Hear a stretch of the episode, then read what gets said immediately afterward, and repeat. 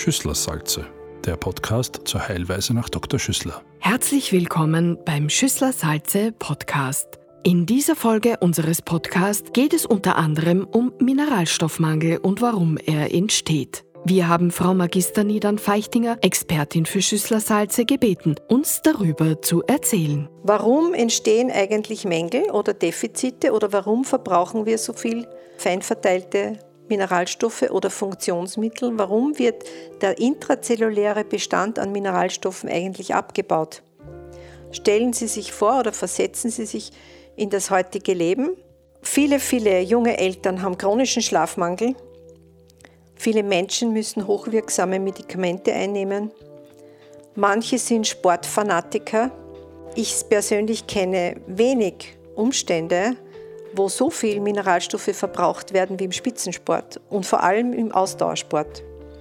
Dazu kommt dann übermäßiger psychischer und physischer Stress, schwere Ernährungsfehler durch unbedarfte Ernährung über Fastfood oder zu fett, zu salzig, äh, zu viel Fleisch. Alles das führt hier zu einer Belastung unseres Mineralstoffhaushalts oder eben Infektionskrankheiten in Form von grippalen Infekten, die man eben durchgemacht hat, wo der Organismus geschwächt ist. Es entstehen aber auch Mängel durch einseitige Erziehung, durch bestimmte charakterliche Engstellen beim Menschen.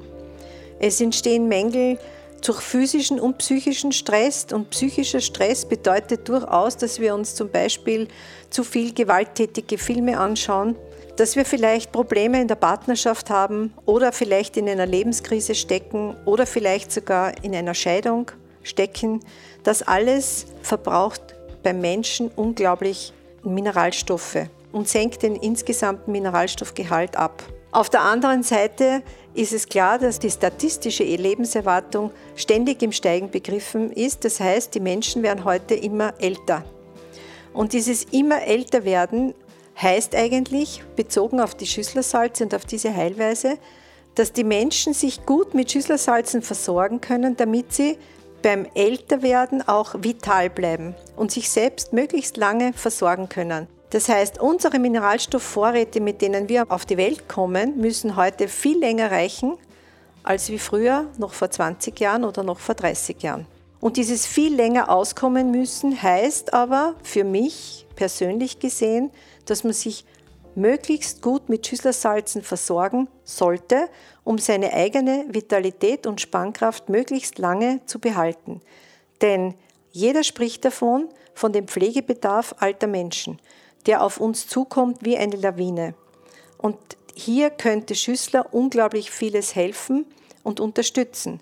Dazu gibt es auch ein Beispiel, ganz besonders für Seniorinnen und Senioren in den Altersheimen. Das Wichtigste für den Menschen ist das Wasser. Und zwar das Wasser, das unbelastet ist, das nicht beladen ist mit Mineralstoffen oder mit Tee oder mit sonstigen Fruchtsäften oder sonstigen anderen ähm, Zusätzen. Das heißt, im Altersheim, das habe ich selber erlebt, wird sehr oft äh, Mineralwasser verabreicht, wenn wer Durst hat, oder auch ähm, Tees gekocht oder Fruchtsäfte gegeben. Sehr selten wird Wasser, in der Schweiz sagt man Hanewasser, bei uns sagt man Leitungswasser. Unser Leitungswasser in Österreich ist sehr gut, das können wir durchaus überall trinken. Leitungswasser genommen und den Seniorinnen und Senioren zum Trinken gegeben. Und da sollte man in jedes Glas Leitungswasser drei Tabletten Natriumchloratum Nummer 8 hineingeben und drinnen lassen. Und die Seniorinnen und Senioren sollten das einfach so trinken. Warum? Natriumchloratum Nummer 8 ist der Mineralstoff für den Flüssigkeitshaushalt, vor allem auch im Gehirn. Und wenn dieser Flüssigkeitshaushalt gut unterstützt wird, dann bleibt die Präsenz und Wachsamkeit der Seniorinnen und Senioren möglichst lange erhalten. Wie kann man große Mengen Schüsslersalze einnehmen, ohne davon überfordert zu werden? Wichtig ist, wenn Sie eine Tagesmenge von 70, 80 und 90 Stück empfohlen bekommen, dass Sie diese Menge auch über ein oder zwei oder drei Tage aufteilen können. Das muss nicht alles an einem Tag äh, zu sich genommen werden, sondern das kann man aufteilen. Wichtig ist in diesem Fall bei der Mischung die Gewichtung. Das größte Defizit muss auch seinen Niederschlag finden in der Mischung, nämlich da muss man von diesem Mineralstoff am meisten einnehmen. Wenn die Tagesmenge eingenommen ist, macht man sich die nächste Tagesmenge und versucht das auch so gut es geht einzunehmen, also über ein oder zwei oder drei Tagen. Merkt man die Wirkung bei der Einnahme von Schüsslersalzen unmittelbar oder wann zeigt sich die Wirkung normalerweise? Zum Beispiel gibt es da die Anfrage in einer Apotheke, ich habe so starke Hornhautbildung an den Fersen oder in den Händen, Schwielen oder rissige Fingerkuppen, was soll ich machen, das belastet mich. Und dann bekommen Sie einen Mineralstoff empfohlen und sie nehmen diesen Mineralstoff und es geht ihnen zwar gut, aber sie merken nicht wirklich und unmittelbar, dass sich die Hornhaut an den Fersen zurückbildet. Nun, jetzt muss man eigentlich wissen, warum. Weil das, was sich am Körper zeigt, in Form von Hornstoffaustritt, in Form von rissiger Haut, das ist sowas wie die Spitze des Eisberges. Da wurde innerhalb des Organismus so viel an Elastizitätsleistung schon ähm, verbraucht und dieser betreffende Mineralstoff abgebaut, ähm, dass jetzt der Organismus tatsächlich dazu aufgerufen ist, zuerst einmal die Gesundheit des Menschen zu schützen und zu unterstützen. Und da ist es viel wichtiger, dass etwaige Organsenkungen oder Ausbuchtungen sozusagen reorganisiert werden, bevor nämlich die Hornhaut auf der Ferse zurückgehen kann. Das ist ein Schönheits- äh, Geschichtel und es ist nichts, äh, was die Gesundheit gefährdet.